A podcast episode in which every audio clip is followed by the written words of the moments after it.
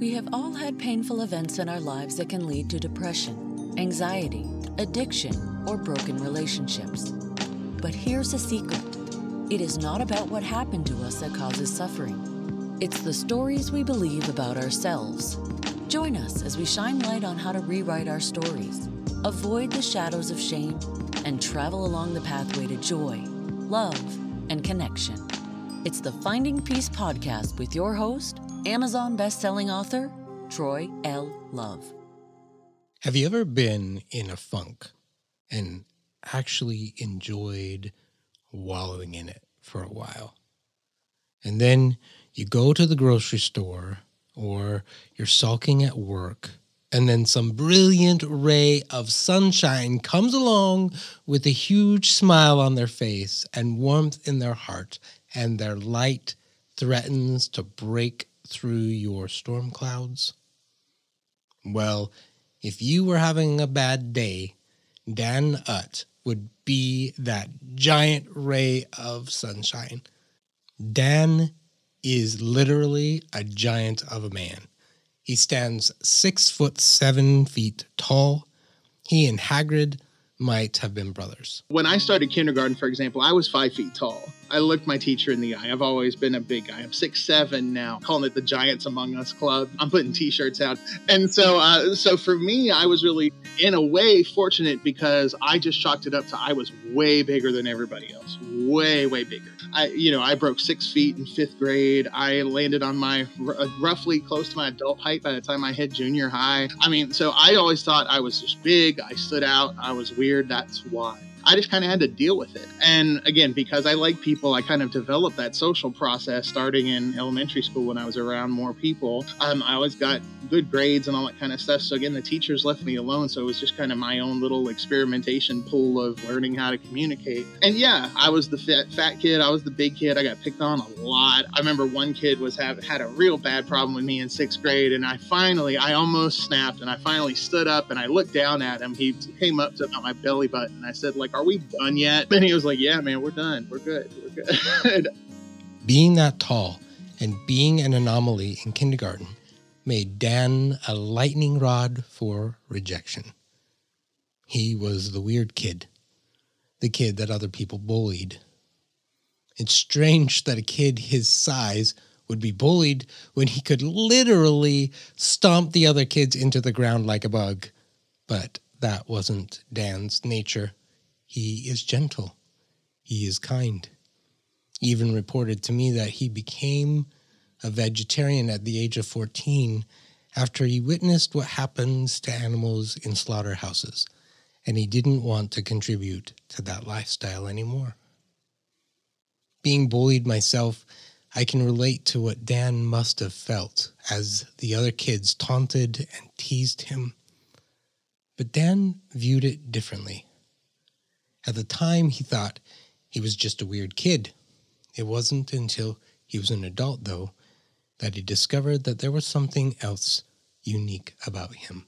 I am on the top end of what used to be called the Asperger's part of the autism spectrum. And as opposed to the way it is now, where I probably would have been diagnosed as a kid, um, because I was uh, more on the intelligent side and one of the kids that the uh, teachers didn't have to worry about, I went undiagnosed until kind of my early 30s. And that's really when I started hearing the words, you know, you know, autism spectrum disorder, Asperger, stuff like that. And it took what was a very difficult experience growing up and it put it into this new lens of uh, being able to frame things a little differently and realize that some of the things that I found as strengths, it was okay to kind of lean into. And, you know, it, and in, for me, um, I, I am a very strong believer in a diagnosis is just information. It, it's, uh, it's not a label to put you down. It's information to be able to lift you up and teach you how to be able to best uh, live in the world that you exist in. And so, um, ever since then, I've really been kind of trying to figure out what it means to live as an autistic person. I'm a, a social autistic person, which is very unusual.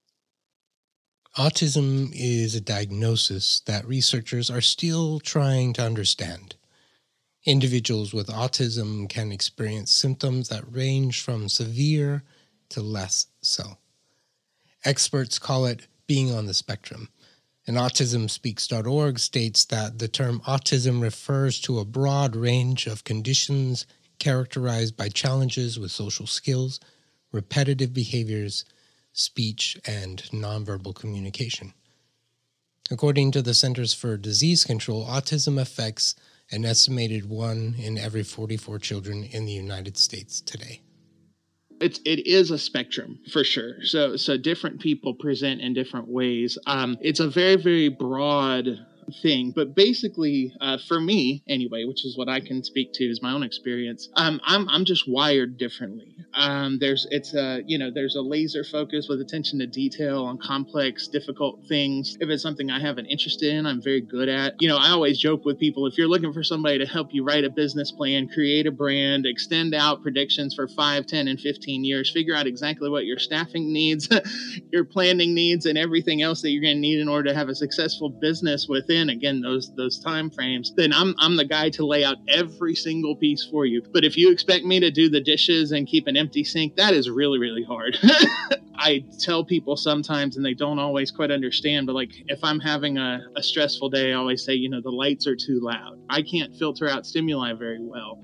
So, where most people can walk into a room that's really bright, lots of big flashy colors and lots of people, noise, all this kind of stuff, and they can just kind of focus, tune out, and just do their thing that doesn't work for me. I describe it as like, you know, you have to regenerate your shields before you go out into a situation you know is going to be stressful, which is true for the most part for anybody, but especially for somebody like myself, because it's not just the people, it's not just whatever social anxiety might be there, it's the whole experience. And then, you know, you're exhausted when you're done with it. It's a very raw emotional existence. We learn different too. I have pretty close to perfect recall as far as things that I have, you know, some sort of interest in. I'm a musician. I love all types of music. I can I remember passages of things that I've played in orchestras and things like that from you know hundreds of years ago that I might have played once that I thought was cool that I could go back and, and do it again. But uh, again, but that one dish, man, like like if you expect me to take that in there and get it done, that, that is so difficult.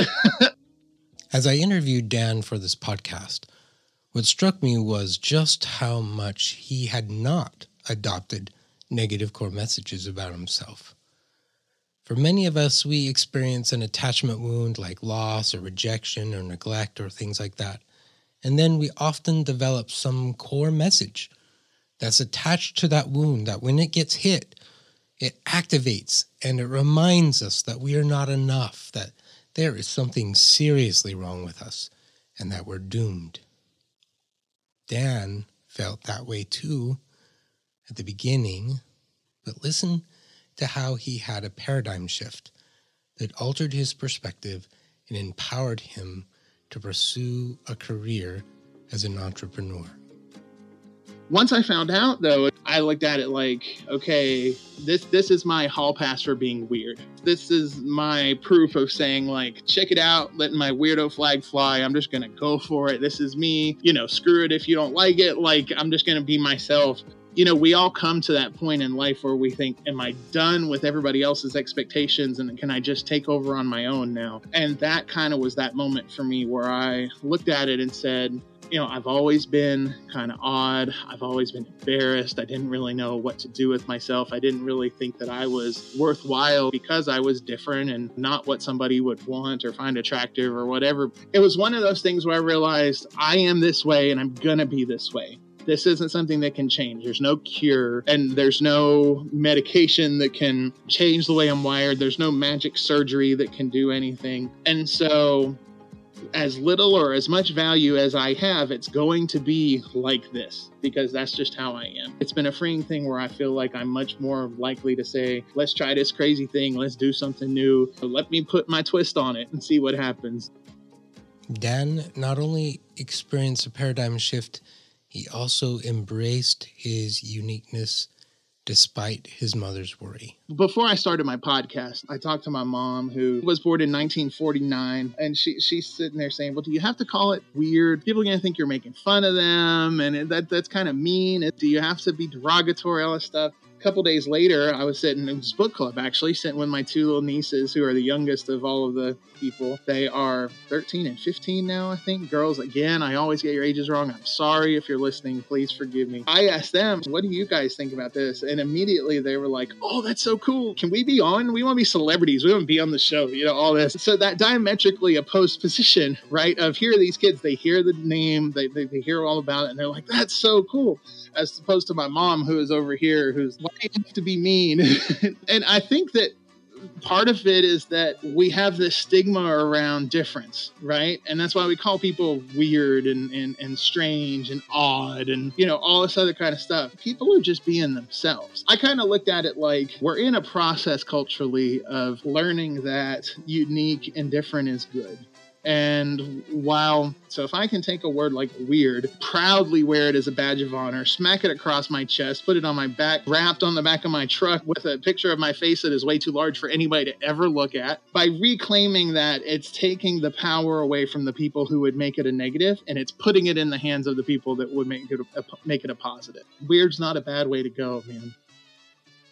One of the questions I asked Dan during our interview was about a time when he made a decision to turn left when everything seemed to be telling him to turn right.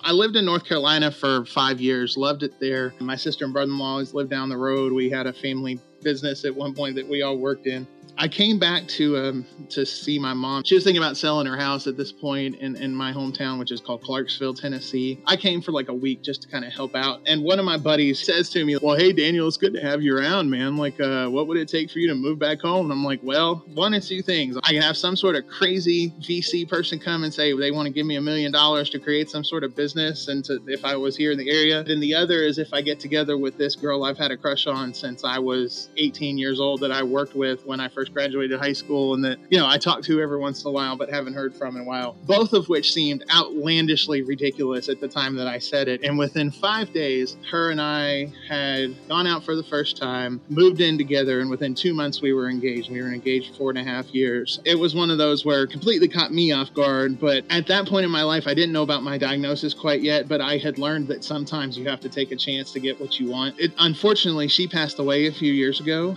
I, I, tell the story of her and her background, and I ask a question of guests on my show, kind of in honor of her, every time I have my podcast. But I can say, despite having to having dealt with the loss of somebody who was absolutely the person that I had up on a pedestal for years and years and years and years, deservedly so, that the time that I spent with her, it was not something I expected. It was one of those where she was always way out of my league. She still was, still is, and and even with the loss that is attached to that, and the pain and the grief and everything else, even the still occasional things that pop up. I mean, I'm, I'm well documented saying you don't actually ever get over losing someone. You just get stronger and handle it a little better every day, mostly. um, and even with that, that was one of those decisions where it changed my life forever. It was a complete, it wasn't even a left turn, it was a U turn. I swore never to come back to Tennessee for my life. I would much rather have had that time with her than than not. When I was little, a week before my 10th birthday, my dad passed away. And then a few years later, my grandmother, who raised him, passed away as well. And one thing that as a high school kid, when my grandmother passed away as a freshman or sophomore, whatever I was, I realized because of these social norms that I'm trying to follow that I don't totally understand, I've never gotten a chance to tell people who are important to me what they mean to me. I'll, I'll, never forgive myself for not getting to tell my dad I loved him before he passed away, even though I was, you know, I was nine years old. So despite the fact that it was annoying, despite the fact that it was irritating, despite the fact that she would look at me and say, I know, thanks for telling me you don't have to anymore. That girl knew how I felt about her every single moment of every single day, and there was never a doubt in her mind how important she was to me. You know, it may not have ended the way I would have hoped it would have, but well worth the left turn, man. Well, well worth the left turn. Dan's light and optimism were truly an example to me. Maybe it's because he's weird and I kind of like weird, I'm being a geek myself. Maybe it's because he's on the spectrum and there's a special place in my heart for people who struggle with that issue. But truly, I don't think that it was any of those things. Dan has learned the beautiful gift of standing in the pain while experiencing peace You know, even though I have struggles and trauma and difficulty, I feel good about the fact that I'm putting good in the world. I'm being myself. I'm promoting other people who are being themselves and being authentic to the human being and the soul that I am. And try to do right by people. Try to be good to people. I share things when I can share things. I help when I can help to me, being at peace doesn't mean just being zen and balanced and all this other kind of stuff. To me, being at peace is knowing who you are and knowing that no matter what comes along, that you can be yourself when you handle it. From this point forward in my life, I know who I am. I know what I am, I know what I stand for, and I know that I am doing what I feel is right to be able to take care of myself and the world around me trials and tribulations come along, but being at peace is knowing that I have the the tools and the skills to be able to do it and do it my way and and be true to myself. But peace seems hard to come by sometimes, doesn't it? We have a war going on in Ukraine that could blow up and become bigger. We have political unrest in many parts of the world, poverty, homelessness, mental illness, health epidemics, all kinds of things that create conflict in our lives, and all of it seems to be on the rise.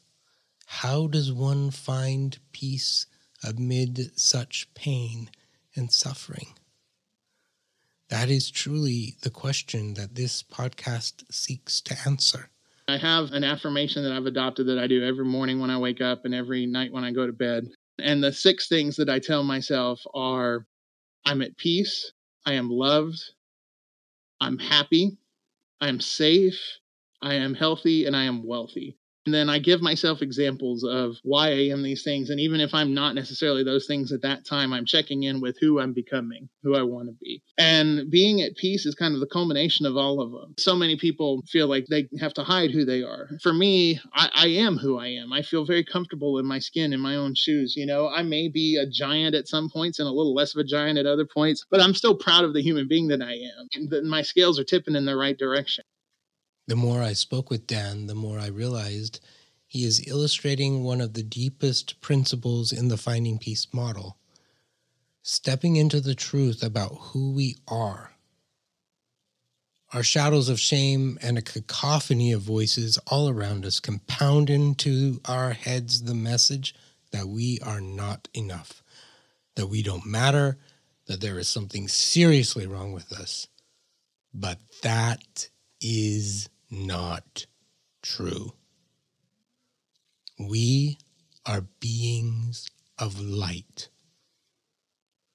We have a reason for being on this planet, and we can make a profoundly positive impact for good when we can connect to that truth, that deep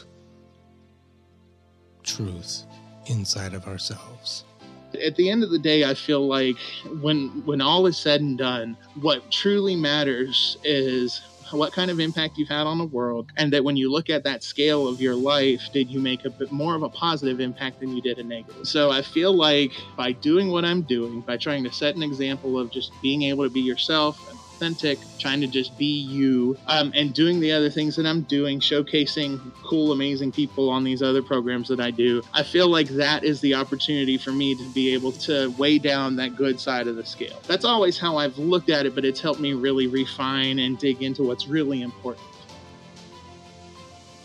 Maybe you don't fully believe that you are enough just the way you are. Maybe you don't believe that you have gifts, talents, and abilities that can bless the world.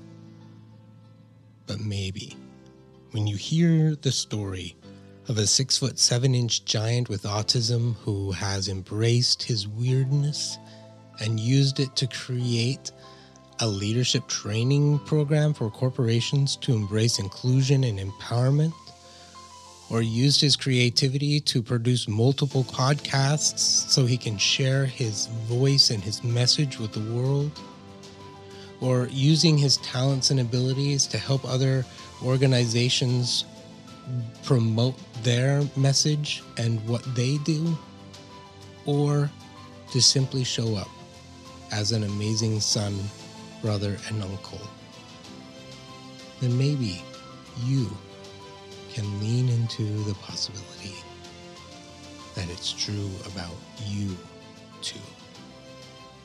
That you are enough, just the way you are. You've been listening to the Finding Peace podcast. If you love the show or want to ask a question, let us know by going to findingpeaceconsulting.com. There, you can also learn about the Finding Peace 5 Day Challenge. Remember to subscribe to this podcast so you won't miss the next episode. And if you are listening on iTunes, please give us a five star rating. It really does help other people find this podcast more easily. Thank you for spending part of your journey with us. And a special thanks to Johnny Porter for producing the show, and AG Flux for the new background music. Copyright Finding Peace Consulting.